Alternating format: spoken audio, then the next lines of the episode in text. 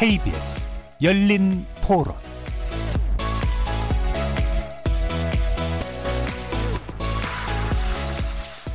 안녕하십니까. KBS 열린 토론 정준희입니다. KBS 열린 토론 매주 목요일은 평소의 찬반 토론의 형식을 벗어나서 여러 분야의 전문가들을 모시고 특정 이슈에 대한 다각적인 접근법, 시각 등을 교차시켜보는 시간을 갖죠. 이름하여 지적 호기심에 목마른 사람들을 위한 전방위 토크, 줄여서 지목전 토크. 1부에서는 출연자 중 한 분이 골라주신 주제를 가지고 다양한 의견을 나눠보고 있는데요. 지난달 넷플릭스를 통해 전 세계 동시 공개된 드라마 킹덤 시즌2의 국내외 인기가 심상치 않습니다. 미국 유력 경제지 포브스는 16세기 한국을 배경으로 한 경이적인 좀비물이라고 극찬했을 만큼 북미 시장에서의 반응은 그야말로 뜨거운데요. 역병으로 생지옥이 된 가상의 조선시대를 배경으로 한 좀비물 킹덤. 코로나19의 대유행 속에서 기생충에 이어 또 하나의 한류붐을 일으킬 수 있을지 궁금합니다. 그래서 이번 주 출연자의 pick은 전 세계 킹덤 팬덤과 코로나19라는 주제로 킹덤 시리즈의 세계적 열풍이 갖는 함의는 무엇인지 함께 들여다보도록 하겠습니다. 또 이런 가운데 코로나19의 세계적 대유행은 현대사회의 삶의 방식에 대한 성찰, 그리고 변화를 불러오고 있습니다. 사회적 거리두기가 장기화되면서 경제적 충격과 삶의 고통이 커진 반면 그동안 이런저런 이유로 지지부진, 했던 일들이 생존을 위해 다소 급격하긴 하지만 큰 저항 없이 변화하고 있는데요. 이번 주 제작진의 pick은 post 코로나의 new normal이라는 주제로 언제가 될지는 모르겠지만 코로나19의 광풍이 그치고 난 후 우리가 다시 돌아가게 될 일상에서 또 어떤 형태로 우리 삶의 모습을 만들어가게 될지 출연자들과 함께 진지한 고민 나눠보겠습니다. KBS 열린 토론 지금부터 출발해 보겠습니다. 살아 있습니다. 토론이 살아 있습니다. 살아있는 토론, KBS 열린 토론. 토론은 라디오가 진짜입니다. 진짜 토론. KBS 열린 토론.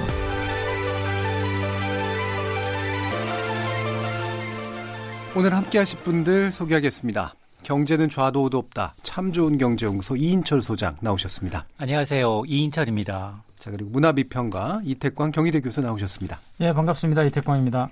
나라를 걱정하는 과학자 이종필 건국대 교수 나오셨습니다. 안녕하세요. 이종필입니다.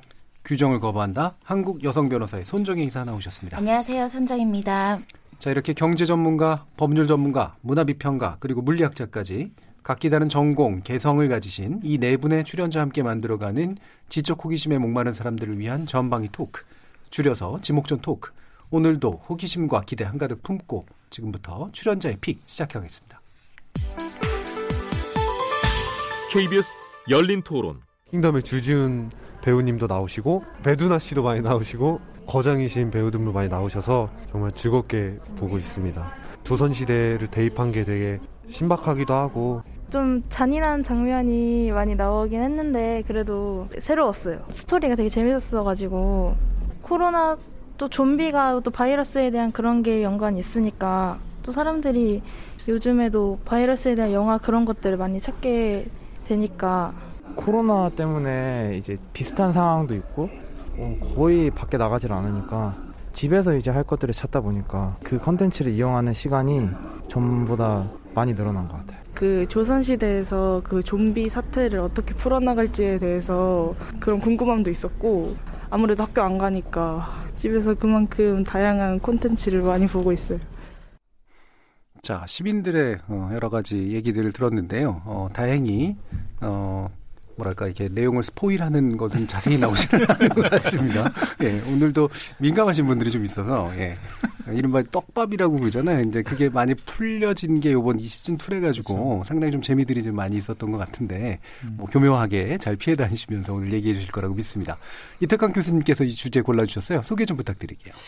그렇죠. 원래는 이거 한번 다뤄보려고 그랬는데요. 예. 왜냐하면 예. 킹덤 이제 인기가 사실 굉장히 있었는데 우리 열린 토론에서 또 모든 걸 또 다 다루잖아요. 그렇죠. 한번 네. 다루고 싶었는데 마침 또 이제 음. 이또 코로나 사태가 터지면서 어, 이 영화, 이 드라마 가지고 있는 어떤 시성이 더 부각된 측면이 있고요. 그 첫 번째는 이른바 우리가 이제 한류라고 지금 말해왔는 그런 여러 가지 한국 문화의 어떤 콘텐츠들이 있잖아요. 예. 그게 어떻게 이제 세계성을 획득하는가를 보여주는 음. 대표적 사례가 킹덤이 음. 보통 일반적으로 우리는 어, 세계적인 것이라 그러면 영어로 노래를 불러야 된다든가 음. 또는 그런 식의 어떤 외국의 어떤 코드에 그렇죠. 맞춰서 음. 영화를 만들어야 된다든가 그런 식이었잖아요. 과거에 음. 뭐 원더걸스 같은 경우도 마찬가지잖아요. 네. 그죠? 근데 어, 뭐, BTS도 마찬가지지만 이 킹덤 같은 경우도 보면 어떤 한국적 코드라는 음. 것이 어떻게 만들어질 수 있는가라는 어떤 그런 걸 보여준다는 거죠. 예. 우리가 일반적 한국적이라고 생각하는 것과 좀 다른 한국적 코드가 여기 있죠. 그게 음. 바로 정통 사극의 어떤 그런 아주 디테일한 것과 또 좀비란 정말 생뚱맞은 예. 조선시대에 있을 것 같지 않은 그런 음. 이른바 할리우드 장르의 어떤 문법들이 결합되면서 특이한 어떤 그런 한류의 보편성이 만들어졌다는 생각이 들고요. 어, 그래서 사실 이 킹덤 같은 경우도 실제로 동명의 미드가 있어요. 그런데 이제 저는 처음에 이 제목을 들었을 때 그 동명의 미드가 다시 인기를 끌고 있나 이런 생각을 예, 할 정도로 예. 했는데 알고 봤더만 이 외국 친구들 굉장히 이야기를, 이야기를 많이 해가지고 제가 이제 보게 됐던 그 드라마였고 보면서 상당히 조금 이제 아, 이게 어떻게 이제 먹힐까라는 고민을 했던 음, 것이고요. 음. 그두 번째 이유는 이제 이게 마침 이제 그 이 청취자 한 분도 이제 인터뷰에서 말씀하셨지만 이 가상 현실이라고 생각했는데 이게 사실이 된 거죠. 그렇죠. 예.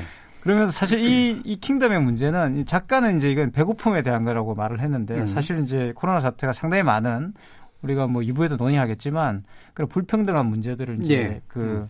어, 제기하고 있고 또 그게 또 이 영화의 가장 이 드라마의 가장 큰 주제가 바로 그겁니다. 결국은 주권에 대한 문제고 음. 그 주권을 놓고 암투를 벌이는데 사실 좀비는 여기서 국민들인 거죠. 예. 그 좀비 어떤 그 이 귀족이나 왕족의 입장에서 본다면 국민들이야말로 좀비인 것이고 음. 그 좀비를 이제 쓰고 버리고 뭐 이런 이런 그 내용들이 나오는데 예. 예, 이제 이런 부분들이 굉장히 지금 시승이 맞다. 그러니까 어떻게 보면 한류의 보편성이라는 측면과 지금 현재 어떤 시승이나 궁합이 맞아떨어진 예. 그래서 상당히 폭발력을 갖게 될 그런 것이 아닌가 싶고요. 그래서 향후에 한국 어, 특히 한국 드라마의 발전에 상당히 많은 그 시사점을 던져줄 거라는 생각이 들었어요. 음, 이렇게 이제 왕권에 관련 거 주권이라고도 표현하셨고, 그 다음에 사실은 이제 불평등이 또 그 안에 이제 음, 들어가 있고, 그렇죠. 네, 모종의 이유로 이 좀비가 된 사람들에 관련된 여러 가지 또 미스테리 음. 같은 거 이런 것들이 이제 잘 깔려 있는 그런 어 드라마 영화적 드라마죠. 근데 이게 1년 어 그러니까 시즌 1이 처음 음. 나왔을 때꽤 어, 호평을 받긴 했지만 그렇죠. 지금처럼 이렇게 막 정말 큰 호평을 받지는 않았던 것 같거든요. 어떤 이렇게 횟수로는 한 2년 전이죠. 예. 2년 전에 나왔는데 저도 사실 그때는 안 봤어요. 음. 왜냐하면 이제 뭐 비슷비슷한 사극들이 많이 있었고 네. 영화 이미 창궐이라든가 예. 또 물교라든가 이 유사한 음. 어떤 그런 그 판타지 호러와 이런 그 사극을 어까지 결합시킨 음. 그런 장르들이 이미 영화에 많이 나와 있었습니다. 그래서 많은 분들이 사실 이 영화를 이 드라마를 보면서 그 영화들을 떠올렸을 것 같아요. 네. 근데 제가 앞에서 말씀드렸지만 이 킹덤의 인기는 역수입된 겁니다. 음. 그 외국에서 이제 그렇죠. 이 킹덤을 음. 많이 언급하고 제가 깜짝 놀란 게 아마존에 갔는데 갓을 파는 거예요. 갓, 예, 예. 아마존에 정말 갓을 예. 한 그것도 싼 가격도 아닙니다. 예. 49달러 정도에 파는데 우리 지금 한 5, 6만 원 되는 가격에 예. 갓을 파는데 그게 또 그렇게 잘 팔린다고 그러더라고요. 네, Korean hat인가 뭐 이렇게 써 있었던 예. 것 같아요. traditional hat, Korean traditional hat 그리고 음. 또 이제 GOT나 GOD라고 음. 이렇게 그래서 또 친절히 설명을 해놨어요. 이게 뭐라고 이제 설명을 해놓고 그랬는데 저는 사실 처음에 그게 무슨 유머 코드인 줄 알았어요. 근데 실제로 굉장히 진지하게 그 갓을 사가지고 이렇게 생일 파티 때 입고 찍은 사진을 뭐 음. 뭐 올린다든가 그러더라고요. 그래서 이게 뭐냐고 했, 반, 보니까 그게 킹덤의 이제 인기 때문에 음. 그랬던 거죠. 역설적으로 말하면 국내는 이제 그런 이미 익숙한 코드였다고 볼 수가 있는데 많은 부분에서 어, 상당히 이제 이 외국에서 호평을 받으면서 다시 이제 국내에 음. 팬들이 생기고 보니까 또 이제 흡입력이 굉장히 뛰어나다. 왜냐하면 이 넷플릭스가 오리지널로 제작한 거거든요. 네. 이것도 상당히 모범적인 사례라고 음. 볼 수가 있는데 거의 제작비의 거의 3분의 1을 넷플릭스가 됐고요. 그러니까. 예.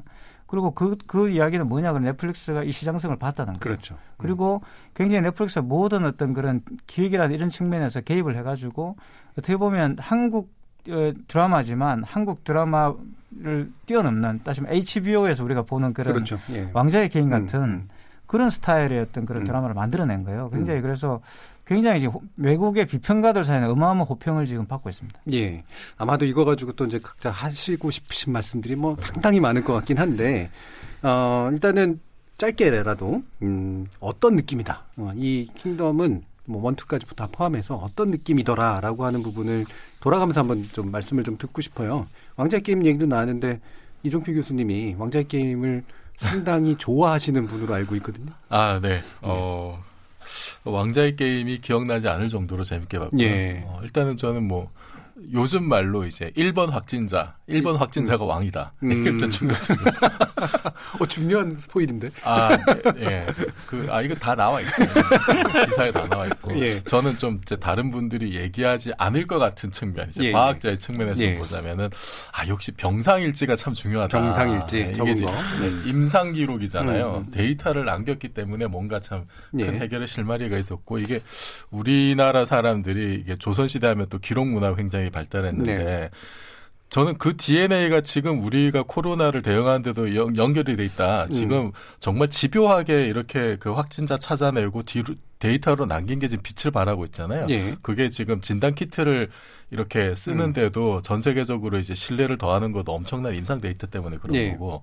그래서 야, 저, 저 DNA가 지금 저 어, 음. 킹덤에도 녹아 있구나라는 생각이 하나 들었고, 음.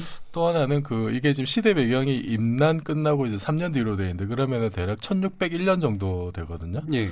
근데 망원경이 나오려면은, 그 이제 그 세자께서 이렇게 망원경도 음. 잠깐 보시는데, 예. 망원경이 나오려면 1608년 정도 돼야 그렇죠. 돼요. 예. 그게 이제 네덜란드 상인이 예. 만든 거고, 음. 그게 예, 광해 원년 정도 될 겁니다 음. 아마 예, 시대를 조금 앞서가셨어요. 음. 그런 약간 예, 역사적으로 미스매치 되는 네, 오게티가 약간 있는 것 같고 또 하나 마지막으로 말씀드리고 싶은 건 제가 이제 부산 동네 출신이에요. 그래서 아 이게 제 고향이 그 예. 좀비 영화의 메카가 된다는 생각이 굉장히 그 부산 행과 함께 네 부산 행도 그렇고 그렇죠? 어, 예. 엄청난 자부심. 예. 야내 고향이 이렇게 전 세계적으로 유명해지는구나라는 예. 생각이 들었는데 하나 좀 아쉬운 거는 동네 부사. 음. 동네 부사가 되게 조금 찌질하게 나죠 초반에. 예, 점점 멋있어지는 캐릭터. 후반에는 좋아집니다만, 근데 동네 부사가 그 송상현 공이 예. 임진왜란 처음 이제 발발했을 때그 음. 그렇죠. 몸을 예. 던져서 기를 막고 이제 장렬히 전사한 분이거든요. 음, 음. 충렬의 화신입니다. 예. 동네 동네 부사가 그렇지 않다는 거 원래. 그분은 임난 때 죽었으니까. 예. 아니 그러니까 동네 부사에 대해 혹시나 예. 이제 좀 이렇게 안 좋게 생각하실 분이 있을까 예. 싶어서 절대 그렇지 않다. 음. 부산 동네는 정말 충렬의 음. 고장이다라고 하는 거 꼭 좀 제가 강조하고 싶습니다. 출마하시는 것 같아요. 그럼 제가 짧게 한 가지 여쭙게 그 DNA 표현을 하셨는데 생물학자는 아니시긴 하지만 어, 기록하는 DNA가 있, 있다고 보세요? 아, 그 생물학적 DNA는 아니죠. 예. 물론 그게 이제 문화적 DNA, 네, 문화적인 음. DNA가 저는 있다고 봐요. 그게 이제 음. 때에 따라서는 좀 억압되기도 하고 음. 그랬지만은 몇 면이 이어져 내려오는 어떤 그런 거. 지금 여기 KBS도에 보면은 그 저기 옛날에 그거 있잖아요. 이산가족 찾기. 이산가족 찾기. 그거 네. 참 집요하게 기록으로 남겨가지고 그것도 음. 지금 그 유네스코 예. 유산으로 등록이 돼 있잖아요. 음. 그리고 약간의 좀 비약은 있습니다만 지금 우리가 예를 들어서 이제 반도체가 그 이제 그 저장 장치나 이게 예. 그 메모리에서 굉장히 좀 이렇게 두각을 나타내는 음. 것도 음. 약간 점프는 있습니다만 예. 예. 그래서 저는 좀 사실 이게 기록을 많이 남긴다는 게 이게 문명의 시작이잖아요. 예. 문명의 시작이고 사실 과학의 시작이거든요. 의학이 히포크라테스가 신학이나 어떤 그런 신령스러운 데서 의학을 분리해낸 것도 사실은 엄청난 임상 예. 데이터를 남기면서 시작이 음. 된 거고 그런 면에서 저는 좀 굉장히 좀 우리가 자부심을 가질 음. 만한 어떤 포인트다. 예. 그리고 킹덤에서도 그 부분이 좀 이렇게 유의미하게 부각이 된 게 참 이게 잘한 것 같다. 네. 네, 그런 생각이 듭니다. 네, KBS 칭찬하셔서 제가 약간 반론을 펼치면 네. 7, 80년대 이전 아카이브가 되게 부족한 편이에요. KBS. 아, 그래요? 이게 이제 공영방송 해야 될 되게 중요한 책무인데 우리가 네. 사실 그 전에는 그런 인식들이 좀 없었던 음. 측면이 있어서 네. 하지만 말씀처럼 그, 한, 그 이산가족 찾기 네. 뭐이 부분은 이제 상당한 의미가 네. 있죠. 자, 손정혜 변호사님. 자, 이번에는 법, 법을 하시는 분에 관해서 뭔가 얘기하셔야 될 것 같아요. 어, 저는 법은 아니고 이제 이거에 열광한 특히 네. 이제 전화의 또래 여성들의 핵심적인 킹덤에 대한 평가는 딱 한 줄이에요. 네. 우리나라 K 좀비는 K 정말 빠르다. 빠르다. 그렇죠. 먹고 살기 네, 위해서 치열하게 한국인들이 살아가고 정말 빨리빨리가 예. 우리나라의 대표적인 문화이고 음. 그것 때문에 지금 전염병에서 뭐 가장 우선 지금 여러 가지 조치들을 해서 호평도 받고 있는데 좀비마저 이렇게 빠를 줄이야. 예. 그리고 먹고 살기 위해서 치열하게 피한 방울에도 달려드는 속도가 어, 힘들어 보일 정도로 음. 그 힘든데 그런 걸 보면서 어머 한국 좀비는 시도 때도 없이 달리는구나 먹고 살기 위해서 살았는지 죽었는지는 알수 예. 없는데 죽어서도 저렇게 음. 뭔가 살과 피를 원하면서 그런 모습을 보면서 지금의 한국의 상황과 음. 그리고 우리는 어떻게 살아오느냐 저희가 지금 직콕 챌린지하는 바람에 제가 이걸 보기 시작했는데 예. 처음에 1, 2주는 괜찮았는데 지금은 이 강박이라고 하잖아요. 이렇게 놀고 있어도 될까? 음, 시간을 음. 여유롭게 써본 기업 별로 없으니까 우리는 좀비가 돼도 저렇게 달려 음. 달려서 살아야 되는구나라고 생각이 들었고 외국인들이 여기에 매료된 게 아닌가 싶어요. 네, 왜냐하면 다른 좀비들은 흐느적 흐느적 거리는데 우리 좀비들은 굉장히 재빠릅니다. 음, 그러니까 빠른 좀비이긴 한국 좀비 K 좀비의 특성이긴 한데 사실 설레가 좀 있기도 네, 있었죠. 그 뭐 저기 이미 할리우드 영화에서 음. 좀비 이제 3기 좀비죠 지금. 네, 그래서 3기 좀비. 3기 좀비인데 좀비 3기가 되면 막 달리는 좀비가 나옵니다. 네. 이제는 말씀하신 것처럼 좀비가 느릿느릿 음. 이제 음. 그 느릿느릿 이제 살아있는 시체들의 방 같은 게 처음에 이제 좀비가 나왔는데 그땐 느릿느릿 걸어가는 음. 좀비들이 나왔죠. 근데 이제 지금은 달리는 좀비. 음. 근데 이제 말씀하신 것처럼 그 부분은 맞아요. 제가 볼 때는 그 굉장히 정확한 지적인 것 같은데 한국 좀비가 좀 극성스럽죠. 그러니까. 그렇죠. 확실히 네. 극성스러워요. 다른 좀비에 비해 가지고 너무 극성스럽고 좀 이렇게 뭐랄까 처절하다고 해야 되나? 예. 그냥 슬픈 좀비더라고요. 제가 보고 예. 있으면 굉장히 슬퍼요. 좀비가. 그러니까 일반적으로는 엑스트라가 사실 그렇게 눈에 안 띄는데 이건 음. 엑스트라들이 너무나 아, 열심히 보면서 엑스트라가 너무 예. 고생했을 것 같아요. 그러니까 겨울에 찍었는데 물에 예. 뛰어들고. 어휴 추워. 이인철 소장님. 사실 저는 이 영화 보기 전에는 KBS에서 만들었던 전설의 고향 예. 정도 생각하면 예. 예. 구미호라는 음. 비슷한 이제 음. 캐릭터가 있어요. 근데 정말로 야시시한 여름에 모기장 치고 봤어서 이제 굉장히 무서웠고 야시시라고 표현하시면 안 되거든. 의미가 좀 달라지잖아요. 의미가 다른데. 그래서 아니 그당 근데 그 당시만 하더라도 이게 사실은 고추장만 흘렸어도 예. 굉장히 좀 얼굴에 하얀 분장만 해도 무서웠죠. 이제 어린 나이에 네. 굉장히 무서웠었던 기억이 생생해서 저 정도겠지. 왜냐하면 우리가 이제 그동안 미국판 드라큘라, 음. 프랑켄슈타인 이런 종류의 걸 보면 대부분 그런 류였기 때문에 근데 이거를 딱 보고 나서는 일단 그 이전에 이제 부산행을 봤기 때문에 아 비슷한 유겠지라는 생각을 했는데 부산행이 어쩌면 음. 좀 대낮에 화난 상태에서 음. 이제 기차에서 서울에서 부산까지 가면서 부성애를 노린 그리고 이제 좀비의 어떤 그런 CG며 이런 연극 기에 대해서는 뭐 뭐 헐리우드에 못지않은 굉장히 이제 흥행 코드를 넣었는데 거기에다가 여긴 조선 시대라는 과거로 음. 회귀해서 거기에다가 뭐 한국 적 좀비를 가미하고 탄탄한 구성까지 되다 보니까 아, 외국 사람들이 그동안 이제 동양하면 뭐 강시 음. 이제 중국판 굉장히 좀 귀엽고 이런 거에서 비슷하긴 한데 조금 호러도 가미돼 있고 예. 역사성도 가미돼 있고 이런 음. 것에 매료될 수 있겠구나. 음. 거기에다가 나는 일단 작가에 깜짝 놀랐어요. 김은희 작가가 김은희 작가. 예, 예.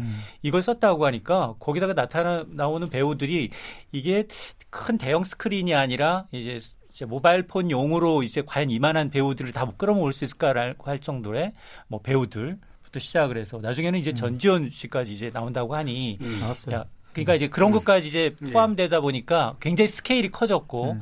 이제 끌어모을 수 있는 요인이 다 됐구나. 거기다 이제 거대한 자본. 음. 회당 거의 한 20억 가까이 들었다고 네. 하더라고요. 네. 그런 걸 보니까 이걸 이제 얼마나 우리가 잘 웰메이드도 잘 만들어진 한국 작품도 얼마나 잘 외국인들이 볼 수 있게끔 음. 요번에 우리가 뭐 그 영화에서도 나타났지만 잘 번역해주고 영상화하는지 더빙해주는지 이게 굉장히 중요한데 굉장히 심혈을 기울였다고 하더라고요 이 부분에 네. 대해서 그래서 삼박자가 딱 떨어졌구나 음. 그래서 내가 봐도 어, 이거 한번 한 편만 뭐 그냥 뒷걸 넘어가는 게 아니라 아, 밤새더라도 다음 걸 보고 싶은 그런 욕구가 생기더라고요. 음.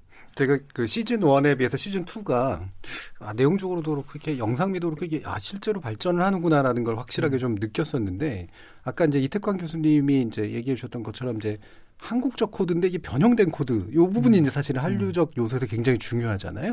그리고 뭐 제가 들은 바로는 음. 일단 음. 이 킹덤은 아예 처음부터 어 외국에 이제 팔기 위해서 음. 이제 넷플릭스가 우리의 역량을 이용한 거죠.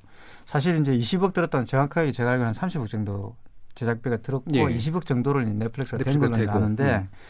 이미 이제 넷플릭스가 작정을 하고 달라던 거죠. 근데 이 30억이라 하더라도 이 미국에서 드라마 한 편 만드는 게 비하면 작은 그 예. 돈입니다. 그러니까 음. HBO의 그 왕자의 게임을 하더라도 몇백억이 들거든요. 음. 그냥 영화 한 편 가격이 드라마 한 편이라 고 보시면 되는데 예. 우리는 그 10분의 1 가격으로 만드는데요. 킹덤 같은 걸 만들어내니까 음. 굉장한 이제 쉽게 말하면 가성비가 높은 거죠. 그렇죠. 우리가. 네. 근데 물론 이제 조금 보시면은 약간 그 여전히 전투신이라든가 이런 부분이 네, 아직까지는 네. 조금 뒤떨어진 부분이 있어요. 하지만 음. 그것도 역시 그거는 물량이기 때문에 궁극적으로 말한다면 음. 저는 충분히 뭐 시즌 3으로 가면 더 확실히 개선될 거 시즌 2에서 말씀하신 음. 것처럼 음. 상당히 영상미가 달라졌을 거예요. 그래서 네. 일단 이게 가장 중요한 것은 비주얼이죠. 음. 비주얼이고 또 특히 이제 그 넷플릭스 쪽에서 마케팅 전략으로 썼던 게 이 킹덤이라는 제목을 달고 이제 왕가가 이제 주인공이 되는 것들은 당연히 유럽 시장을 노렸던 거죠. 네, 그리고 그렇죠. 당연히 네. 이제 기본적으로 이런 어, 귀족 중심의 어떤 음. 그런 왕가 영화들은 미국에는 기본 시장이 있죠, 그죠? 그럼요. 그런데 예. 유럽을 이제 공략하기 위해서 이걸 썼고 굉장히 음. 대성공이었고 음. 저는 이게 이제 한국의 드라마이긴 하지만 이게 영화의 한 장르를 저는 만들었다 보는 게 음. 일반적으로 생각해 보시면 일본은 사무라이 복이고 그죠? 네. 중국은 또 이제 그 중국 특유의 어떤 그런 음. 복장들이 있잖아요. 네. 무협지 복장들이 있고 홍콩에도 있고 이제 이렇게 있는데 우리가 거기에 이제 갓이라는 새로운 복장을 하나 만드는 거예요. 예. 갓 쓰고 이제 그 칼싸움을 벌이는 그리고 칼싸움의 방식들도 굉장히 그 뭐 사무라이 영화라든가 중국 무협과는 상당히 다른 그렇죠. 굉장히 네. realistic한 어떤 음, 그런 음. 방식의 음. 그 칼싸움을 벌이잖아요. 그죠? 음. 그런 부분들이 상당히 한국적 어떤 장르를 만들고 있는 거 아닌가 하는 생각이 들었고 예. 참 단순히 단순히 이제 드라마에 그치지 않고 이게 상당히 뻗어 나가면서 한국적인 어떤 그런 어, 하나의 문법을 만들어낼 것이다 이런 기대를 할 수가 예. 있다고 생각이 들어요. 예. 그 실제로 그 아까 간 얘기도 하시고 그랬는데 그 가시랑 함께 또 잘 팔리기 시작했던 게 그 홈이라 그러더라고요. 예, 음. 홈이 또 되게 신기하다고 생각한다 고 그러고 또그 외국 친구들 이렇게 트위터라든가 이런 데 올라오는 거 보면 왜 한국 그 조선은 뭐 모자 종류가 저렇게 다양해? 음. 네. 라고 이제 생각을 한다 그러더라고요. 특히 이제 남성들 외국 같은 경우 남성의 모자라든가 이런 건 상대적으로 여성에 비해서 훨씬 단순한 편인데 남성들이 굉장히 다양한 모자를 쓰고 음. 나오니까 그것도 굉장히 신기해 한다 그러니까 이렇게 얘기하죠. 서양만 하더라도 군복이 등장하는 18세기 정도 돼서나 예. 군복이 등장하거든요. 네. 그 전에는 군복이라는 게 존재하지 않았는데 음. 뭐 실질적으로는 킹덤은 이거는 이제 뭐 물론 이제 역사극은 아닙니다. 역사지만 음. 이제 약간 그 평행 역사죠. 그러니까 음. 이게 실제로 일어났던 일은 아니죠, 그죠? 임진왜란이라는 말 우리가 추측은 할 수 있지만 반드시 임진왜란은 아닌 거예요. 네. 그러니까 뭐두 번의 전란이 있었다 정도 음. 이야기니까. 근데 이제 그런 평행 역사를 이제 보여주는 건데 가능했던 역사에 대한 이야기지만 그게 난 복식들은 일정하게는 물론 이제 디테일에 좀 이제 역사적으로 안 맞는 것은 있지만 그 시대가 이제 안 맞는 게 있죠. 하지만 어쨌든 거기에 나온 내용들은 이미 음. 조선왕조나 이런 그 실록이나 이런 데 기록되어 있는 예. 내용 기반을 하고 이제 만든 것들이에요. 그러니까 고증된 것들. 이미 음. 이제 그 당시에 어떤 아 이런 조선이란 나라가 이런 식의 어떤 문화를 갖고 있었는가 음. 이런 데 재발견의 측면도 있다고 볼 수 있죠. 사실 예. 모자는 계급 사회를 상징하는 부분이 굉장히 많고 우리는 그렇죠. 그것이 음. 굉장히 쉽게 받아들여지는데 이 사람들 이게 다양성으로 보이는 거죠. 네. 양반이 쓰는 거, 왕족이 음. 쓰는 거, 민초들이 머리에 두르고 있는 것 자체가 어떻게 보면 계급 계급을 보여주는 것인데 사실 계급 사회를 적나라하게 보여주는 우리나라의 좀 부끄러운 부분이 외국 사람들은 너에도 노예가 있었지, 음 노예가 있었지, 노예를 네. 어디서 데려왔냐고 물어보잖아요. 왜냐하면 보통은 서구의 노예들이라는 것은 음.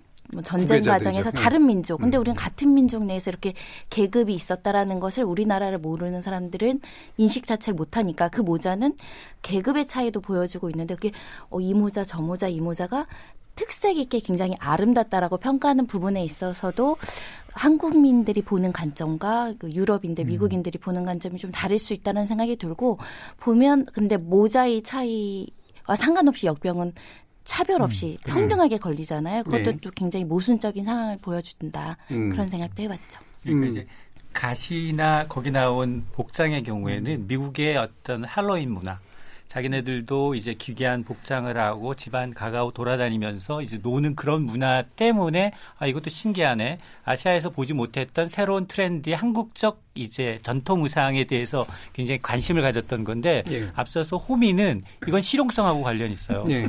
왜냐하면 미국은 가가호 전부 자기네 정원이 있어서 그렇죠. 예. 꽃을 일구고 이러는데 굉장히 허접해요. 삽 같은 게 예. 땅을 일굴 수 있는 게 그렇게 잘 파이는 게 없어요. 근데 음. 이걸 해보니 너무 좋은 거야. 음. 그러니까 아마존에서 품절 날 정도로 잘 팔린다는 거예요. 그러니까 한 번쯤 구매를 해서 1년에 한 번 이용하는 것과 매주 나는 주말마다 내가 내 가정 이제 이제 화단이며 정원을 음. 가꾸면서 쓸 수 있는 유용한 게 뭐냐를 보니까 아, 이렇게 잘 만드는 게 왜 이게 한국에만 있는 거야? 이렇게 된 거였어요. 예. 실제로 그 후기가 엄청나게 호평이라고. 한국의 장인 기술이 예. 축적되어 있는 예. 농기구죠. 이정규 교수님. 저는 그 에, 킹덤이 이제 성공한 게 소재주의를 정말 잘 극복했다. 소재주의. 네, 음. 보통 이제 그냥 뭐 이제 나쁜 소재주의면 좀비만 갖다 쓴 것으로 그렇죠. 다 이렇게 나머지 뭐 연애하고 네, 뭐 이렇게 되는 네, 그냥 허술하게 네. 이렇게 해버리는데 이거는 그냥 좀비를 주, 중심에 놓고 갖다 썼다기보다 좀비를 그냥 활용해서 우리의 이야기를 한 거죠. 그냥. 음. 그래서 그 서사 구조를 보면은 한국 사람들한테 굉장히 좀 익숙하고 오히려 좀 너무 흔한 궁중암투거든요. 예. 우리 뭐 조선왕조 500년이니 뭐 용의 눈물이니 워낙 이렇게 사극들을 많이 봐서 예. 이 정도의 궁중암투는 뭐 네, 이런 스포일이네. 뭐, 네. 뭐, 뭐, 뭐 출생의 비밀이라든지 그죠? 네. 뭐, 뭐 이렇게 뭐 이렇게 뭐 독살한다라든지 독살. 뭐 이제 음. 이런 거는 너무 흔해 음. 빠진 이거는 음. 딱 보면 다음 장면이 이제 떠올 한국 사람들이라면 떠오를 법한 건데 그런데 이제 그거를 좀비랑 엮어서 아, 우리의 이야기를 어떤 새로운 소재와 네. 엮어서 정말로 이제 좀 참신한 어떤 이야기를 만든 게 그게 저는 그 가장 기본적인 성공 요인이었다고 보고 근데 이제 이런 스토리 구조는 우리는 이제 그 살아온 어떤 역사가 되게 처절하고 또 복잡 다양하고 좁은 나라에 이렇게 같이 이렇게 살 많은 사람 살다 보니까 그게 우리에게 익숙한데 그 우리의 어떤 그 이야기거리가 좀 이제 빛을 발하게 되는 음. 어떤 좀 그런 계기가 되지 않았느냐. 그래서 음. 그, 그 기본 스토리가 깔려 있으니까 이제 좀비의 탄생에 대해서도 이제 그 나름의 이제 그 서사가 이제 들어가는 거죠. 예. 좀다 이유가 있고 그냥 보통 좀비 영화는 그냥 그냥 원래 있는 걸로 이제 치부가 됐는데 여기서는 그 나름대로 다 권력 관계와 엮여 가지고 이게 그냥 어떤 동떨어진 어떤 뭐 괴생명체가 아니라 이게 어떤 권력 투쟁의 어떤 결과로 빚어진 어떤 하나의 비극적인 산물로 굉장히 잘 엮여져 있는 그 기본 스토리 라인이 예. 상당히 일단 좋았다는 거하고 두 번째는 와 정말 미술팀이 엄청 고생했겠구나라는 음. 생각이 들었어요. 일단 뭐 궁궐이나 풍경이 아름다운 그냥 찍으면 되는데 폐허로 남겨진 장면들 이렇게 좀비들이 이렇게 이렇게 쓸고 지나갔을 때 남아 있는 폐허 장면들, 좀비의 여러 가지 어떤 네. 그 처참한 모습들, 이거는 억지로 만들어야 되는 거잖아요. 근데 그게 너무 리얼하고, 그게 아름다운, 아름답고 고요한 한양의 어떤 궁궐 풍경과, 그 다음에 지금 좀비가 쓸고 간 어떤 삼, 그 경상지방의 폐허가 된 모습이 너무 잘 대비가 됐어요. 네. 이게 굉장히 처절하게 파괴된 것을 아주 아름답게 잘 음. 구성을 했고 그것이 한양의 궁궐의 어떤 고유함과 대비가 돼 있었던 것이 굉장히 좀 극적 대비를 잘 만들어냈고 그런 대비가 딱 생기면 사람들은 이제 어떤 기대를 하게 되냐면은 저 아주 지저분하고 기괴한 어떤 그런 생명체가 고요하고 아름다운 궁에 나타나 어떻게 될까라는 기대와 음. 상상을 하게 되잖아요. 예. 2편이 이제 그 인기가 더 높았던 것은 그런 어떤 1편에서 충족시키지 않았던 그 긴장감과 기대감을 어, 나름 좀 충족을 시켜 준 음. 면이 있다. 예. 그래서 그 보는 사람들에게 어떤 좀 매듭을 짓게 하는 카타르시스를 좀 음. 던진 면이 있지 않느냐. 예. 어, 그거를 좀 많이 충족을 한것 예. 같아요. 그 이종규 교수님께 말씀 듣다 보면 아 이제 끝나고 나면 두 번째 이렇게 그러니까 제가 기억을 하고 있어요. 첫 번째가 뭐였더라 뭐 이러면서. 킹덤이 예. 운이 좋은 면이 있죠. 사실 코로나 19가 아니었으면 음. 저도 킹덤 시리즈를 맞아요. 이렇게 몰아서 보지 않았을 음. 거고 감정이입을 더 많이 못했을 수도 있는데 음. 이 코로나 19가 지금 이 역병의 어떤 투영이 되니까 각국의 세계 예. 지도자들이 음. 그, 백, 그 인물 인물 하나에 투영이 되죠. 그 사람이 했던 대사가 음. 중국에서 일어난 일 같고 이 사람이 다 살리겠다는 이야기가 어느 우리나라에서 음. 발생하는 일 같고 그리고 중요한 건 좀비 영화 중에 치료제를 개발하는 스토리가 음. 중점을 이루는 네. 좀비 영화는 별로 본 적이 없어요. 네. 대부분 K, 네, K 메디슨이 또 나올 것 같아요. 네. 끊임없이 배두라는 네. 은연은 끊임없이 계속 치료제를 네. 개발하고 실제로 어느 정도 효과를 보고 있고 불가능해 보였는데 실제로 좀비는 죽, 죽어야 마땅한 자들인데 마치 이 사람들을 또 음. 바꿔놓을 수 있다라는 음. 희망을 주면서 코로나19 사태에 대비해서 그렇죠. 많은 네. 세계인들이 사실 이게 경상도에서 시작돼서 문경세제가 딱 나오잖아요. 지금 우리가 경상도에서 퍼져서 음. 성남 서울 수도권 이렇게 방어를 하고 예견, 있는데 음. 마치 예언서처럼 그걸 풀어가는 과정들이 깜짝깜짝 놀랄 정도인데 아마 이것을 전 세계 사람들이 보면서 한국 상황도 대입해보고 지금 음. 세계 예. 각국의 지도자들이 그 역할 역할을 투입을 했을 때 누가 더 음. 많은 방역에 대한 충실 그리고 국민에 대한 사랑을 하고 있는지를 투영하면서 본 것 같아요. 예, 그래서 인기가 있다. 코로나 19라는 이제 팬데믹 국면이 참 또 상당히 영향을 미친 건 분명하잖아요. 그러니까 이게 공감도 만들고 그다음에 말씀처럼 애초에 짠 건 아니겠지만 그게 이제 마치 시뮬레이션처럼 보이기도 하고 그런데 어 그게 이제 많은 사, 그 세계적인 어떤 그 호응을 받는데 분명히 도움을 준 것 같긴 하거든요. 근데 참 이런 식의 영화나 드라마는 운도 참 중요한데 음. 이게 다른 모든 영화들은 이 코로나 19 때 완전히 다 망해 나가는데 이거는 그것 때문에 훨씬 더 흥할 수 있는 여러 가지 조건들 참 갖췄다는 거. 이것도 참 되게 독특한 것 같아요. 저는 이제 경제적 측면에서 네. 좀 접근을 해보면 우리가 이렇게 뭐 기생충이 이제 전 세계적으로 주목을 받으면서 영화 감독뿐 아니라 이제 한국의 영화 산업에 대해서 네. 관심을 네. 받고 미, 저변이 확대된 측면이 분명히 있지만 음. 킹덤이 성공함으로 해서 과연 킹덤의 수익을 보면 누가 가져갔을까? 음. 결국은 미국계 독점적인 자본 넷플릭스가 갖고 왔거든요. 네. 어, 넷플릭스가 아니었다면 우리도 사실은 뭐 웨이브나 통신 3사가 OTT 서비스를 하고 있잖아요. 네. 과연 이런 대본을 받았을 때 과감하게 2, 30억을 들여서 투자했겠는가? 음, 그렇죠. 저는 하지 못했을 거라고 보거든요. 그래서 이 시장을 지금 누가 또 넷플릭스를 M&A 하려고 보고 있느냐? 아마존 애플이에요. 네. 이미 디즈니는 자기 컨텐츠가 있기 때문에 그렇죠. 저가로 이제 디즈니 플러스를 내놨어요. 음. 지난해 11월 3개월 만에 3천만 명 전 세계적인 구독자를 모았어요. 저가이기 때문에 자기네들 갖고 있는 컨텐츠만으로도 충분히 음. 되니까. 음. 근데 우리는 이제 좋은 컨텐츠를 제공했지만 실질적으로 우리는 곰이 재주를 부렸고 그 수확은 미국에 있는 컨텐츠 업체가 하고 있다는 거죠. 그리고 애플과 이제 이 아마존의 경우에는 남아있는 자본을 가지고 뭘 할 건가. 아, 이 시장이 굉장히 커지고 있고 오프라인 시장보다는 오프라인 영화관보다는 온라인 시장 쪽으로 급속하게 변하고 있다는 그 트렌드를 잡았기 때문에 예. 이 시장을 선점하기 위해서 넷플릭스를 잡아라 음. 이렇게 되고 있는 거거든요. 그러니까 우리가 지금 간과하고 있는 건 우리 컨텐츠를 우리 자본으로 해서 이렇게 흥했다면 온전히 우리 몫이지만 그게 아니라 우리는 이제 컨텐츠를 제공했을 뿐 사실은 그 수익은 고스란히 글로벌 IT 컨텐츠 업체들이 다 독식하고 있다. 사실 국내 OTT 세계 시장을 꼽으라면 뭐 너튜브, 유튜브, 음. 그리고 웨이브, 그다음에 넷플릭스는 3위예요. 예. 그러니까 넷플릭스가 사실은 저희 미디어 산업 쪽에서 얘기할 때 가져온 가장 큰 충격은 의외로 플랫폼이 아니라 그 창작 산업에 음, 있다라고 그렇죠. 얘기를 하거든요. 이게 새로운 범주가 만들어져요. 이게 슈퍼 음. 콘텐츠인데 그러니까 기존의 모든 영화도 다 뛰어넘는 막대한 돈의 투입이라고 하는 게 가능한 데가 이제 거의 없는 이제 그런 상태란 말이에요. 음. 근데 이게 한편으로는 독점의 문제를 또 이야기하지만 이 창작자의 관점에서 보면 그렇죠. 또 달라진단 말이에요. 보는 관점에 따라 저는 음. 다르다고 음. 보는데 아까 제가 이제 긍정적이라고 해, 말씀을 드렸더니 음. 금방 말씀드렸던 국내 제작사가 과연 과감한 이런 투자를 시나리오만 시는 사실 그 일반 영화 투자는 시놉시스만 보고 예. 하는 거예요. 근데 국내 투자자가 과연 그렇게 지금까지는 CJ가 가장 큰 투자자였는데 음. CJ가 사실 영화 투자를 접겠다라고 지금 음. 하고 있는 지금 상황이거든요. 결국 말씀드렸던 것처럼 국내 투자자가 감당할 수 없는 외국 투자자가 들어오는 것도 있지만 이 창작자 입장에서 보면 기회가 훨씬 커지는 거죠. 커지죠. 예. 그리고 지금 현재 국내에 제작되는 거의 모든 영화들은 외부 투자를 받아서 음. 하고 있습니다. 그래서 국내에서 만들어진다고 해서 지리산 국내 영화인 경우는 거의 없다고 볼 수 있고 합작 투자가 대단히 많아요 지금까지. 예. 그래서 왜냐하면 규모가 이제 커지면 커질수록 합작이 커지는 거기 때문에 이 부분 어떤 어떻게 생각하면 지금까지 너무 이제 우리 같은 경우도 미국처럼 과거에 그 제작과 배급과 이렇게 그 상영을 동시에 했잖아요. 네. 이런 어떤 독점 구조를 갖고 네. 있었는데 이게 서서히 이제 외국 자본의 유입으로 인해서 음. 해체되는 측면도 있는 것이죠. 그런데 그렇죠. 그렇게 되면 음.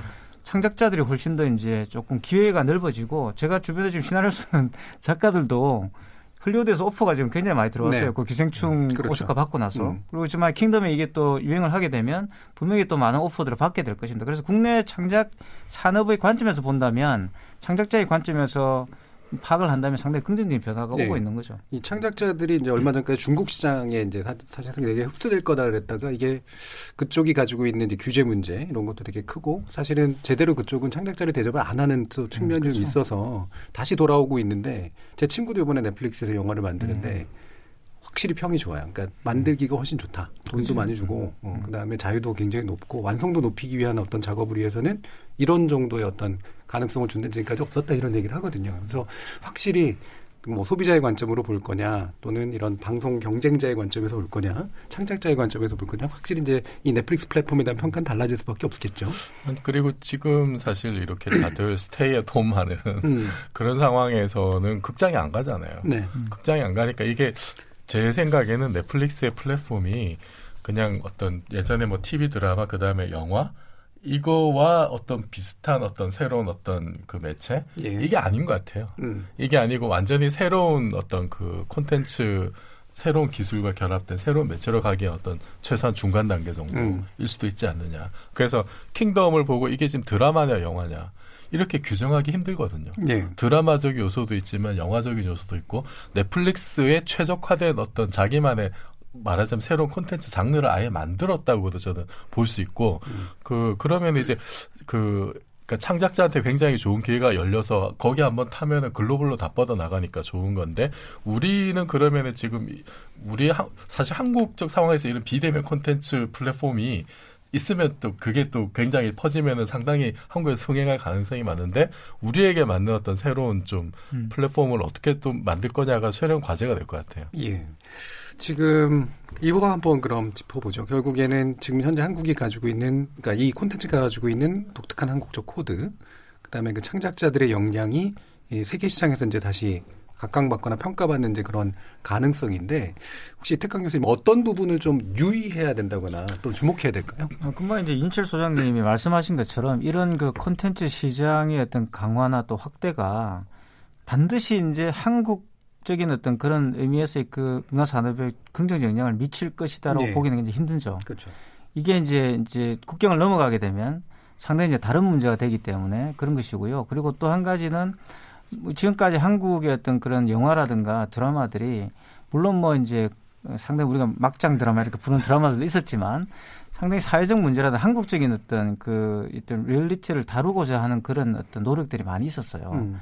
근데 이제 이런 식으로 가게 되면 국제화 되게 되면 대표적으로 이렇게 해서 망한 케이스가 사실 홍콩 영화지 않습니까? 그렇죠. 예. 이렇게 가게 되면 그 특성을 잃어버릴 가능성이 굉장히 음. 커지는 거죠. 음. 점점 이제 시장의 특성에 맞춰 가야 되고 그렇다고 한다면 지금 킹덤은 굉장히 이전에 있던 우리 노하우가 축적되면서 이게 새로운 어떤 좀비라는 소재와 결합되면서 시너지가 났는데 킹덤이 두번 되풀이되기는 힘들단 말이에요. 그러다 보면 이제 소재주의로 전락할 가능성이 네. 커지는 거죠. 그래서 긍정적 차원에서 본다면 창작자의 어떤 소재 개발이라든가 이런 것들을 촉진할 수 있겠지만 이 역량이 다 소진해 버리면 또다시 이제 그런 그 구태여 홍콩 영화가 걸어갔던 길을 걸어갈 수 걸어갈 위험도 있는 겁니다. 그래서 이것과 동시에 이제 국내 투자라든가 국내 제작자의 투자라든가 또는 교육이라든가 이 어떤 저변 인력들을 확보해 나가는 고급 인력으로 이제 성장시키는 그런 노력들도 저는 있어야 된다 봐요. 예. 이게 있어야지만 이게 이제 계속 이어질 수가 있는 거죠. 자, 이렇게 왕자의 게임의 정치적 음모, 뭐 기생충의 계급 갈등, 그리고 사극의 요소가 가미된 그 K 좀비의 위협까지 어, 킹덤이라고 하는 새로운 종류의 컨텐츠는 가장 한국적인 얘기로 가장 세계적인 컨텐츠로 어, 바뀌어지고 있는데요. 앞으로도 어, 시즌이 계속될 텐데 또 어떤 얘기, 새로운 실험 이런 것들이 쏟아질지 잠못 기대가 큽니다. 지목전 토크 출연자의 픽은 여기서 마무리하겠습니다. 여러분께서는 KBS 열린 토론과 함께하고 계십니다.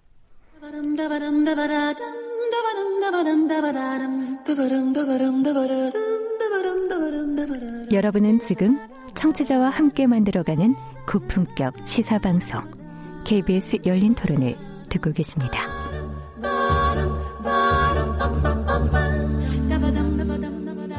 문화는 당연히 변해야죠. 회식이든 뭐든 사회 문화적으로 바뀌어야 될 형태라고 생각을 해요. 굳이 예배를 뭐 집단에 모여서 저 큰 교회에서 해야 할 필요가 있는지 모르겠고 바이러스라는 건한 명만 옮기면은 숙주가 돼가지고 모두를 초토화시킬 수 있는 거잖아요. 분명히 안보시가 되겠죠. 때문에 방역에 대한 거는 좀 더 철저해야 될 것 같고 그런데 문제는 그게 어떤 한 인종이라든가 한 국가라든가 한 지역에 대한 차별이나 혐오가 되면 안 되겠죠, 당연히. 과거에 선진국이었던 그런 나라들이 어떻게 보면 민낯을 다 보게 되는 상황이 되다 보니까 국가 간의 관계도 다시 재편이 되지 않을까. 최근에 회사에서 동료가 결혼을 했는데 지금 이제 모이는 거를 지금 다 지양을 하고 있잖아요. 그래서 결혼식이 이제 축소가 돼서 그렇게 진행되는 것 같아요. 그리고 장례 문화도 조목객을 이제 사양한다는 정중한 글을 올리시기도 하니까 가는 것도 되게 부담스러울 수 있는데 지금 이런 걸 계기로 좀 많이 바뀌지 않을까. 일단 뭐 온라인 강의 같은 경우는 장점도 분명히 생길 거예요. 그럼 그런 것들이 활성화되지 않을까. 애들도 적응을 할 거고 어떤 외국계 회사 같은 경우는 이미 꼭 고객하고 만나지 않고 PC나 네트워킹만 되면 활용할 수 있다고 그러면 그 전부터 그렇게 해왔거든요. 재택근무 그런 것들이 사회 전반으로 이번에는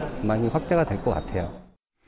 두 번째 지목전 토크 시작해보죠. 지적 호기심에 목마른 사람들을 위한 전방위 토크. 두 번째 주제는 post 코로나의 new normal입니다. 참 좋은 경제연구소 이인철 소장, 문화비평가 이택광 경희대 교수, 물리학자이신 이종필 건국대 상허교양대 교수, 손정혜 변호사 이렇게 네 분과 함께 지목전 토크 제작진의 pick 시작해 보겠습니다. 자 post 코로나의 new normal. 뭐 저는 다 아는 얘기긴 합니다만 그래도 한국어를 사랑하고 가꾸고 아껴야 되는 KBS 입장에서 이게 이렇게 영어로만 가득 채워진 이 제목 어떻게 이해해야 될까 싶은데 그만큼 이제 새로운 현상들인 거잖아요. 뉴 노멀 이인초 소장님 설명 좀 부탁드릴게요. new는 아시다시피 네. 새로울 신자 그다음에 네. normal이라는 건 정상인데 네. 그러면 그 전에는 새로운 정상이 아니었나? 그 기점은 뭐지? 음. 라고 할 텐데 아, 일단 이제 미국발 글로벌 금융위기 2008년 이전과 이후로 나뉩니다. 음. 그 이전 상황만 하더라도 뭐 규제도 많지 않았고요. 음. 금리도 굉장히 높았죠. 예. 성장도 굉장히 전 세계적으로 고성장을 했던 시기였다면 그 이후로는 급변합니다. 환경이. 음. 저금리, 예. 저성장, 규제는 더 강화되죠. 이런 새로운 사회 현상을 new normal 현상이라고 합니다. 음. 그러면 이제 2008년을 기점으로 사실은 이제 신자유주의라고 불렀던 굉장히 금융의 어떤 주도하에서 이제 막강하게 이끌어가던 경제가 뭔가 확 구조적으로 바뀐 거는 분명히 맞는 것 같은데 어, 사람들이 이제 뭐 조금 조금씩 느끼긴 했지만 이 코로나19로 인해서 그게 더 가속화된다거나 구조화되는 그런 측면들이 있을 거 아니에요. 어떤 부분들이 좀 더 그, 고민할 수 있을까요?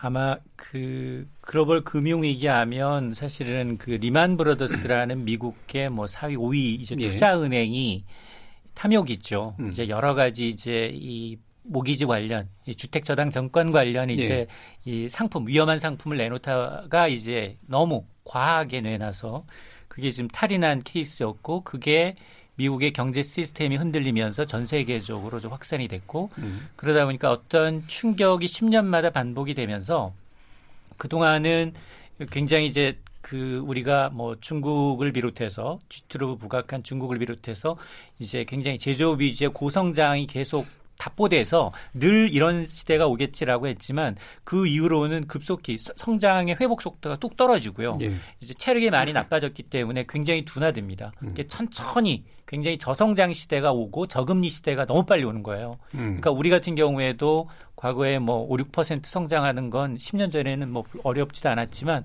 그 이유는 지금 3%도 성장하기가 어려운 시기고 이게 정상이 돼 버렸어요. 그런 걸 이제 이 몸소 체험하다 보니까 과거를 이제 경험하지 못한 IMF를 경험하지 못했고 리만 브라더스 사태를 경험하지 못한 사람들은 늘 지금처럼 예. 굉장히 이 경제적으로 어려운 힘겨운 상황이 이제 있다 보니까 아 과거가 비정상이고 지금이 정상이다라고 체감하고 있는 겁니다. 음.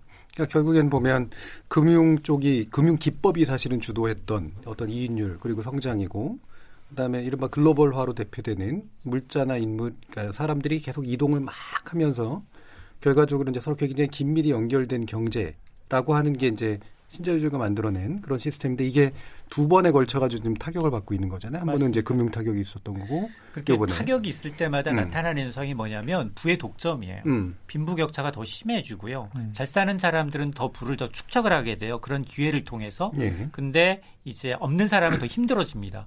그런 걸 계속 경험하다 보니까 이 비정상이 지금 정상처럼 느껴지는 사회예요. 근데 이게 얼마나 더 오래될지 이거를 지금 우리는 이제 새로운 감염병이라는 네. 코로나 19로 이제 또 한 번 나타나는 거죠. 네. 그래서 늘 우리는 그런 징후가 어떤 위기의 징후라고 하면 예를 들어서 지진이나 자연재해는 이 동물들이 천부적인 감각을 갖고 있어요. 음. 뭐 새부터 시작해서 예. 개미, 지진 발생하기 전에 미리 옮깁니다. 안전한 음. 지대로. 근데 이런 위기는 돈의 흐름이에요. 예. 달러의 흐름이 가장 먼저 감지가 돼요. 음.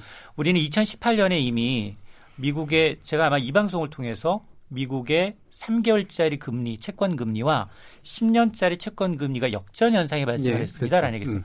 아니 우리가 장기로 대출, 10년짜리 음, 대출을 받으면 당연히 이자율이 높아야 되는데 10년짜리 이자율이 뚝 떨어진 거예요. 음. 3개월짜리보다도. 그 이유가 뭐냐?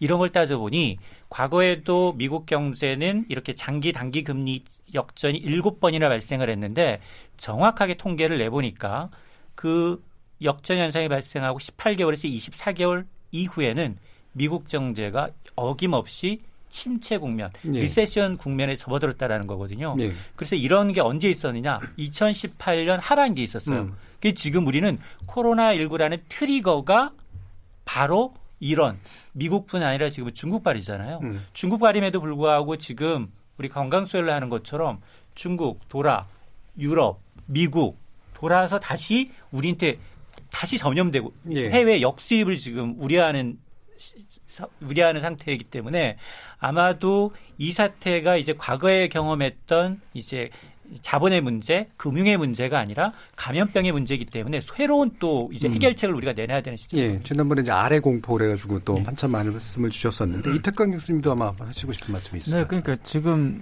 지금 현재 음. 이제 우리가 post 코로나 국면이라고 하지만 실질적 post 그 코로나 바이러스 사태는 이 지금 버릇 다가올 이제 미래를 촉진시켰다고 이제 이야기하고 있지 않습니까? 그죠? 예.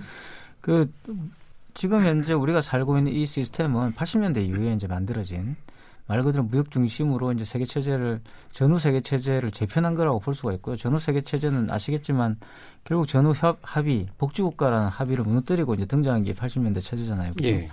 근데 그게 결정적 타격을 코로나 바이러스가 주, 고 있다고 봐요. 왜냐하면 예. 이거는 이제 손정희 변호사 일부에서 말씀하셨지만 사실 이게는 계급 계층이 없는 거 아니에요. 그렇죠. 그러니까 이게는 사실은 국가라는 어떤 보편적인 어떤 그 이 기반이 필요한 겁니다. 국가의 역량을 시험해 보는 이제 단계가 가는 것이고 물론 굉장히 암울한 전망들을 내놓는 분들이 많이 있죠. 그러니까 인철 소장님 정확한 지적하셨는데 사실 이 위기 국면이 불평등을 강화하는 방향으로 가고 이런 강력한 이제 국가의 힘을 더 강조하는 방향으로 가버리면 결국 우리가 이제 악몽처럼 이제 20세기를 기억하고 있는 음. 그런 파시즘이나 이런 것들이 다시 돌아올 가능성이 크다는 거예요. 음. 이제 이런 식의 전망들이 지금 훨씬 더 압도적으로 지금 많이 나오고 있는데 우리 민주적인 어떤 그런 체제보다는 그런 어떤 강력한 어떤 그런 파쇼 정권이 등장하는 거 아니냐 이런 식의 예. 우려들 굉장히 많이 있습니다. 그래서 이 부분을 얼마나 슬기롭게 해결해 가느냐가 향후 인류사에 굉장히 중요한 음. 어떤 계기가 될 것이라고 봐요. 그리고 예.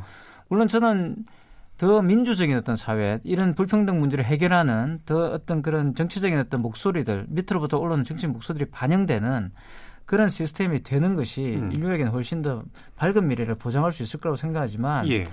오히려 역설적으로 말하면 이게 민족 국가의 어떤 부상 다시 민족 국가의 회기가 회기와 맞물리게 된다면 정말 애척불허가 되는 거죠. 사실 음. 우리가 지금은 히틀러가 나쁜 사람이라고 생각하지만 그 당시 히틀러는 인기인이었어요. 예. 베스트셀러 작가였고 음. 심지어는 독일 여성들이 그렇죠. 가장 사랑하는 음. 아이돌이었습니다. 그러니까 그런 사람들을 음. 지지를 할 수 했던 거죠. 그래서 이런 부분들에 대한 굉장히 현명한 그런 공론이라든가 또 이와 관련된 어떤 논의들 또는 그와 관련된 어떤 사회적인 어떤 또는 정치적인 어떤 지도력들이 필요한 시대가 되었다는 생각이 예. 들어요. 그래서 여러모로 확실히 그 달라지는 사회가 되고 있는 거는 맞는 것 같은데 그래서 심지어는 이제 BCAD 뭐 기원전 기원후가 이제 before corona after disease다 뭐 이런 식의 얘기를 할 정도로 이, 이 사태가 가지고 있는 함의는 여러 가지로 큰 것 같아요. 특히나 이제 문화적인 변, 변화, 관습 변화 뭐 이건 뭐 압도적으로 나타나고 있는 것 같은데 결혼 문화, 뭐 장례 문화, 뭐 장례 뭐 제가 최근에 이제 거의 안 갔거든요. 장례라든가 이런 데들은 뭐, 뭐, 교회에서 예배 문화에 관련된 음. 거, 카톨릭 같은 경우에는 거의 뭐 몇백 년 만에 이런 식의 일들이 처음 있었고, 자, 이런 문화적 변동에 대해서 실제로 느끼시거나 또는 뭐, 어떤 평가하시는 부분들이 있을 것 같아요. 순종희 변호사님. 일단은 많은 것들이 변하고 있습니다. 대표적인 음. 뉴스가 미세먼지, 공기 오염이 음. 굉장히 줄어들었다는 건 그만큼 예. 인간이 그동안까지는 너무나 많이 움직이면서 오염시켜왔다. 지구를 음. 파괴하고 있다. 이런 표현이 맞을 것 같은데 뭐 거북이가 어느 해변에 나와서 뭐 몇 수십 마리가 부활을 했다던가 그 민간인 지역에 이제 동물들이 많이 내려왔다는 측면은 우리가 산업화 세대를 거치면서 경쟁적으로 너무나 이런 부분들을 간과한 부분이 이번에 사회적 거리두기를 통해서 발견되고 있다라는 거죠. 그래서 이것을 어떻게 해소할지 이제 한번 반성하는 기회를 좀 가져봤으면 좋을 것 같고 법조계에서 지금 달라지는 환경은 소송 건수가 굉장히 많이 줄었어요. 일단은 어. 사회적 거리를 두기를 하면서 분쟁이 줄었고 싸울 기회가 적어졌네. 그렇죠. 뭐 단순 폭력 사건 신고 많이 줄었죠. 그러니까요. 음주 네. 사건도 음. 많이 줄었다고 보시면 될 것 같고. 이혼은요?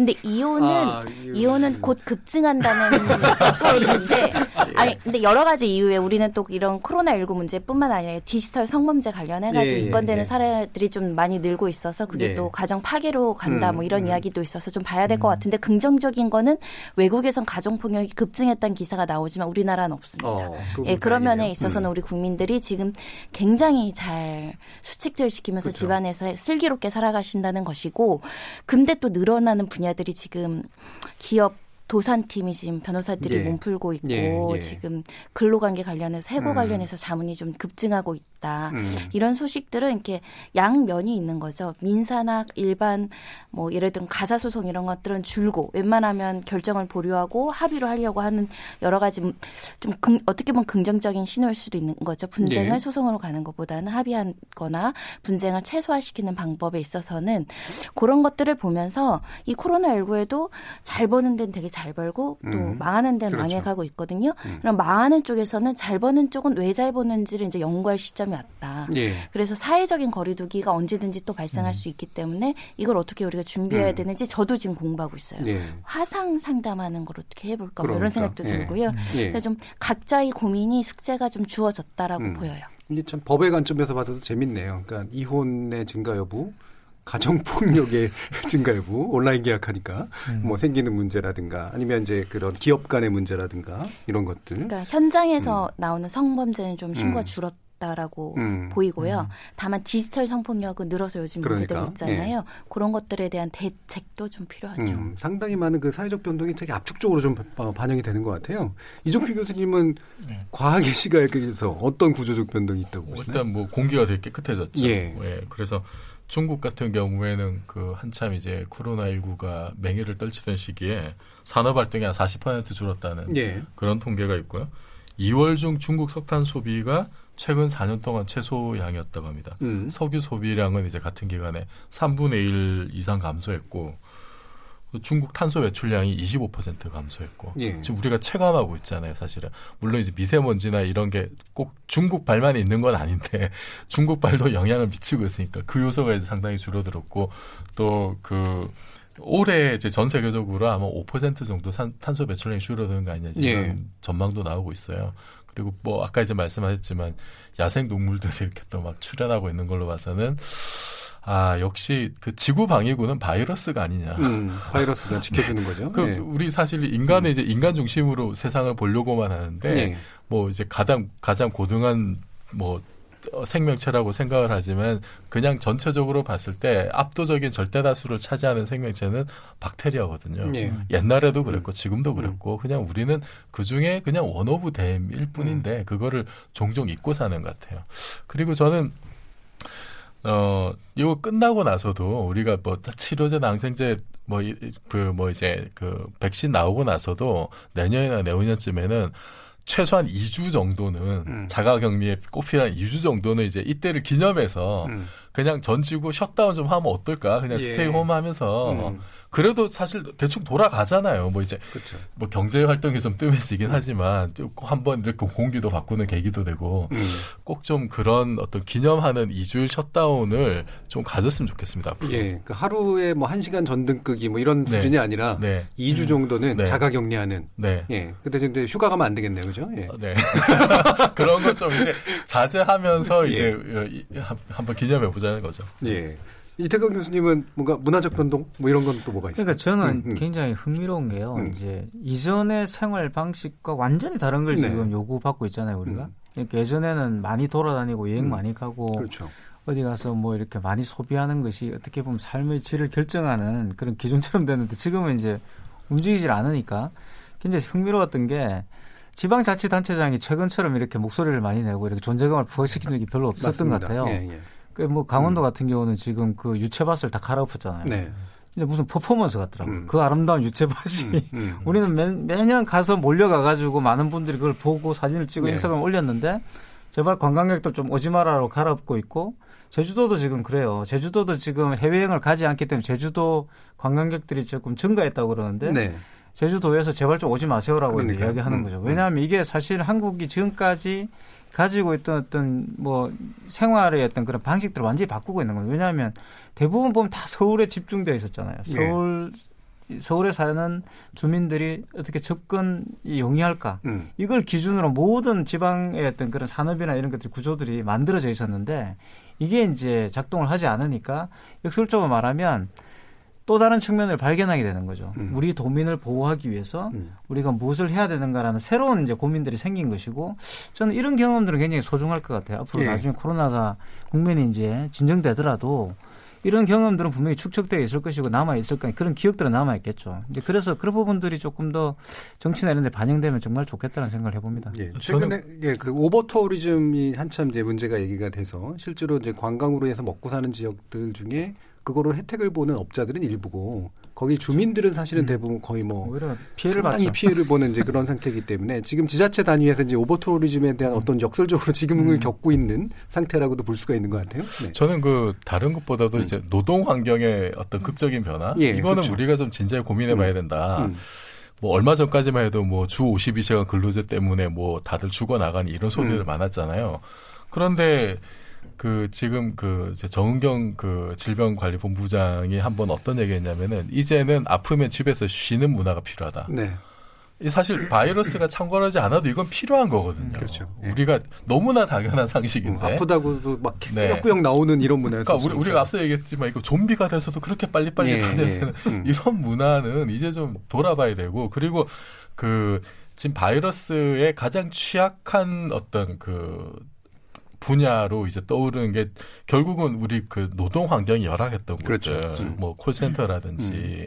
이, 지금 또 우리가 이렇게 사실 그 온라인 생활을 하면서도 그 정상에 가까운 뭐 사재기 없이 살 수 있는 거는 그거를 받쳐주는 보이지 않는 오프라인의 수많은 그, 네. 그 노동자들 음. 비정규직 어떤 뭐 노동자들 이런 분들이 정말 힘들게 버텨주기 때문에 가능한 거거든요. 음. 그분들에 대한 어떤 새로운 어, 뭐 보상이나 안전이나 이런 것이 제대로 대책이 세워지고 있는지 돌아봐야 되고 또 하나는 그, 그 우리나라의 사실 그 대한민국의 가장 뭐 상징 부의 상징이랄까 그런 지역은 딱 강남이었고 예. 강남이 어떻게 보면 가장 혜택받은 지역인데 그 해, 강남이 받은 혜택을 상징하는 단어를 꼽으라면 이제 유학생, 예. 그다음에 음. 룸사롱, 그렇죠. 네. 뭐 그다음 클럽 이런 거란 네. 말이에요. 음, 음. 그런데 지금은 그 어떤 강남을 대표한 대한민국 발전과 부의 상징이던 그 단어들이 지금은 부메랑이 돼서 음.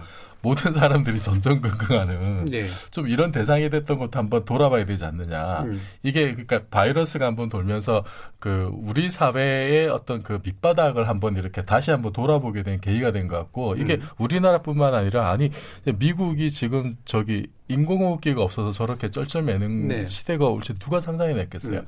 그래서 우리가 좀 그런 미처 생각하지 못했던 완전히 그 어, 옛날에 좀 생각 이렇게 논란이 많았던 부분들을 좀 새로운 각도에서 다시 한번 노동 환경 개선 문제 좀 생각해 봤으면 좋겠어요. 예. 그래서 이렇게 이제 그 문화적인 측면이라든가 뭐 법의 측면에서라든가 생활적인 측면이라든가 과학적인 측면이라든가 모든 부분에서 이제 구조적으로 바뀌는 건 분명히 맞는 것 같은데 이 결과를 이제 과연 이제 역행하는 과정에서 경제에서 생기는 문제를 우리 사회가 이제 전반적으로 감당할 수 있을까 사실 이 부분이 또 있잖아요. 지금 예. 아마 경제부 기자도 마찬가지고 예. 뭐 교수님들 이구동성을 하는 얘기가 전 세계적으로 이렇게 국민을 대상으로 이 모든 국가들이 나서서 현금 지급한 경우는 없습니다. 네.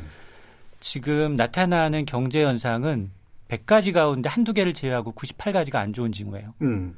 그래서 이 결과는 어떻게 되느냐. 우리 IMF 때 눈물의 비디오 찍었잖아요. 은행업. 예. 은행업에 그치는 게 아니에요. 지금 당장 대기업들 뭐 항공이 뭐 운항 건수가 제로니까 네.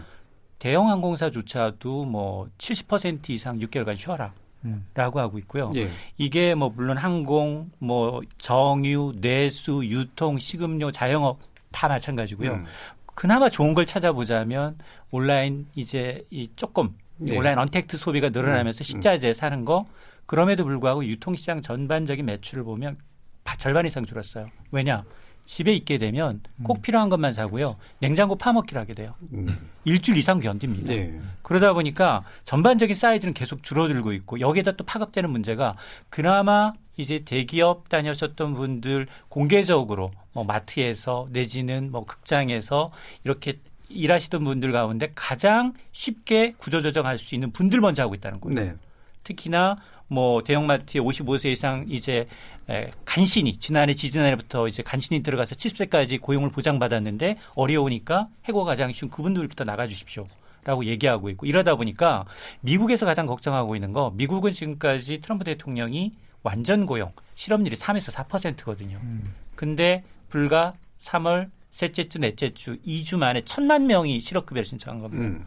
그러다 보니까 아, 이 실업률이 두 자릿수 넘어갈 수 있다. 라는 얘기가 나오고 있어서 음. 우리가 지금 이게 걱정하는 게 코로나19 사태가 완전히 조식, 종식된다 하더라도 일자리가 문제라는 거예요. 네. 이게 지금 현금을 지급하는 이유는 갑자기 소득 절벽, 소비 절벽이 끊길까봐 이분들한테 타겟으로 해서 당장 굶지 마십시오. 어떻게 우리가 지금 송파 세만 세소 새 모녀처럼 예. 우리 어떤 사각지대 노인분들은 없애야 합니다. 이런 취지인데 지금 하다 보니까 선거와 맞물려서 이제 계속 이제 대상을 확장하고 하다 보니 이제 우리의 씀씀이에 비해서 우리가 갖고 있는 돈에 비해서 씀씀이는 점점점 넓어지고 있는데 이런 보편적 복지라는 건 굉장히 달콤해요. 나만 안 주면 섭섭하고 음. 욕을 하고 싶은데 결국 내 주머니에서 나가는 거거든요. 아니면 내 후손이 나가 후손에 예. 갚아야 되는 빚이거든요. 그러니까 이런 걸 감안하면서 우리는 plan B, plan C를 짜야 되는데 장기적으로 이 일자리 없어지는 문제를 어떻게 접근할 것인가 이 부분에 대한 해법이 좀 필요합니다. 예. 저는 그 또 하나 좀 약간 그 음. 걱정되는 게 미국이 왜 저렇게 마스크도 못 만들고 음. 제조업이 사실 무너져서 그런 거잖아요. 예. 제조 공장들은 다 저기 딴 나라 제3국이나 이런 데다 음. 몰아냈고 미국은 이제 돈놀이 하다가 사실 리만 사태 맞은 거고. 예. 그러면 그 우리가 뭐 글로벌 경제를 얘기하고 그 글로벌한 국제적인 분업을 얘기를 하면서 다 같이 윈윈한다고 지금 세계화를 해 왔는데 그럼 이 사태를 겪고 나서 각 나라들이 어떤 판단을 할까? 예. 다들 그러면은 필요한 물자를 비축하기 위해서 공장 다시 또 이렇게 해 백업을 시키고 지금까지 해왔던 뭐 어떤 그 세계화의 어떤 여러 가지 노력들 네. 이런 것에 대해서 회의를 가지고 일단 나부터 살고 보자.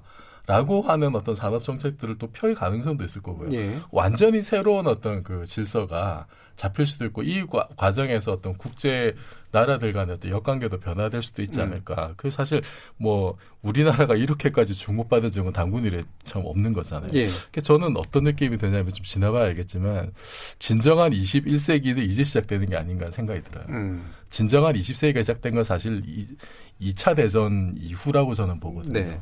어, 그 그게 사실 지금까지 이렇게 뭐 기본적인 틀이 음. 지금까지 온 음. 거고 이 엄청난 팬데믹을 겪으면서 이제야 겨우 새로운 21세기가 그게 유토피아가 될지 디스토피아가 될지 모르겠습니다만 완전한 어떤 체제 변화가 이제 시작되는 게 아니냐라는 음. 느낌도 듭니다. 그러니까 국가 내의 권력 변동을 포함해서 또 국가 간의 권력 변동까지 이제 네. 사실은 상당한 질서의 변동이 있을 것 같긴 한데 이태각 교수님 어떻게 전망하세요? 그렇죠. 지금 일단 음. 전후 체제가 이종필 교수님 음. 말씀하신 것처럼 2차 세계대전 이후에 미국 주도로 재건이 이루어지면서 어, 만들어진 거죠, 그죠? 물론 예. 냉전도 있었지만 결국 냉전이란 것도 이제 그 전후 체제 내의 그렇죠. 일부분이었던 것이고 음.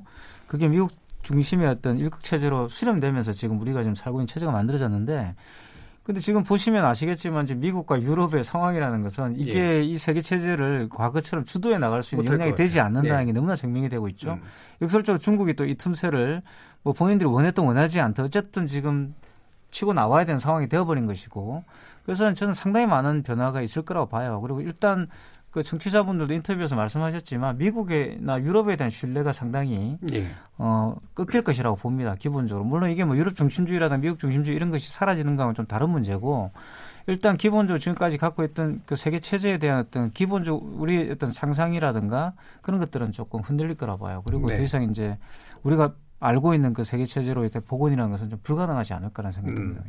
그럼 손정혜 변호사님 보시기에 음 뭔가 이렇게 이제 뭔가 이렇게 구조 재편이 일어나고 이런 권력 변동이 일어나고 이런 식의 상황에서 예, 막 누군가 누군가 손을 잡고 뭐 이래야 될 거 아니에요. 서로 공감도 느끼고 연대도 하고 동감도 하고 또 이래야 될 텐데 어떤 부분에서 그런 게 좀 일어날 거라고 보세요? 말씀하신 것처럼 지금 G2 국가에 보면 음. 중국의 했던 여러 가지 조치들에 대한 불신도 상당히 남아 있죠. 일단 네. 통계 자체를 우리가 믿기 어렵다라는 말이 공공연히 나올 정도이고 미국은 지금 거의 무능하다라는 평가를 받고 있고 마스크 하나에도 너무나 다 자명했던 건데 미국에서 뒤늦게 아시아가 오렸다라고 하잖아요. 네.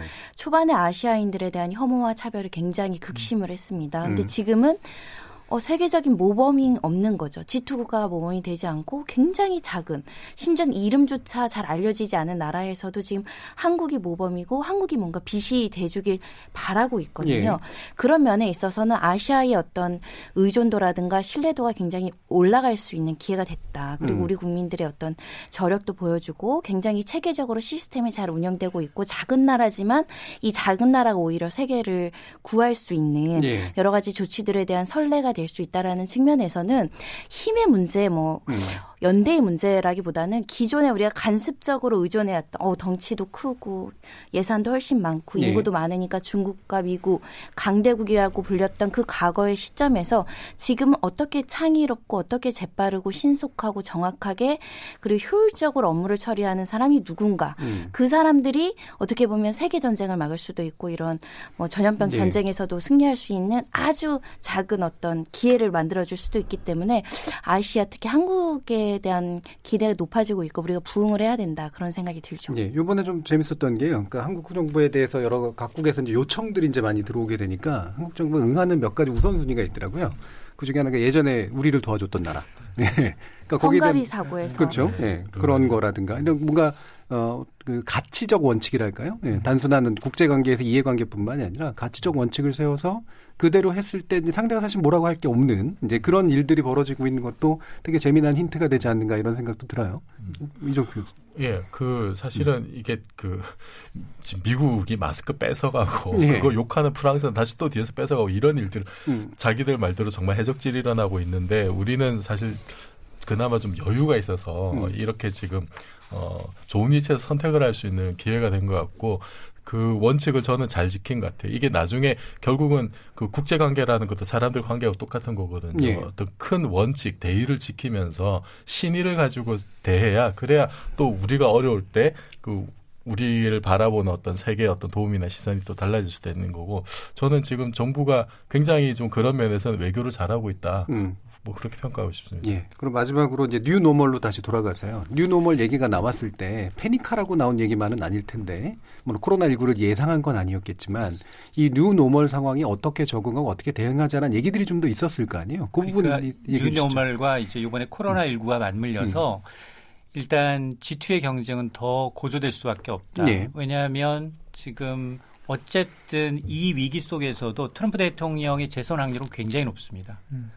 굉장히 높고 네. 그러면 앞으로 4년도 한다면 트럼프 대통령은 어쨌든 지금 버블로 지켜온 경제를 미국 경제를 확고히 하기 위해서는 동맹국들한테 더 압박을 할 수밖에 음. 없고 네. 그 틈을 중국은 일대일로라는 미명하에 음. 자기 자본을 들여서 끌어들이기를 할 네. 거예요. 네. 그러면 점점 점점 커지는 중국의 위상과 음. 그리고 America First 때문에 동맹 국가는 좀 등을 척을 지고 있는 미국과는 분명히 갭이 있습니다. 예. 그래서 그런 힘의 균형이 지금까지는 G2 전쟁이 미국이 트럼프 대통령이 좀 선제 공격이었고 아팠기 때문에 중국이 위쪽금은 방어적인 입장이었다면 이게 대등해지는 거예요. 이 기회를 통대로.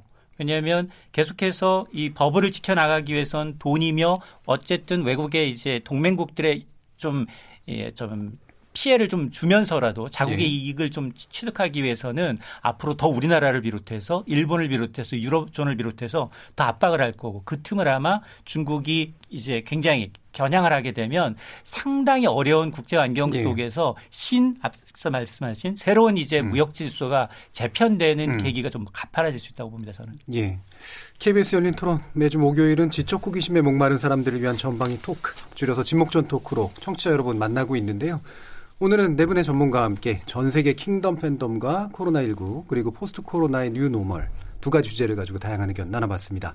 참 좋은 경제연구소 이인철 소장, 문화비평가 이태강 경희대 교수, 물리학자이신 이종필 건국대 상호교양대 교수, 손정혜 변호사 네 분 모두 수고하셨습니다. 감사합니다. 고맙습니다. 감사합니다. 청취해주신, 참여해주신 시민농객 여러분께도 감사하다는 말씀 드리고요. 어, 방송 놓치신 분들을 위해 나중에 팟캐스트 준비돼 있고 매일 새벽 1시에 재방송도 됩니다. 저는 내일 저녁 7시 20분에 다시 찾아뵙겠습니다. 지금까지 KBS 열린 토론 정준이었습니다.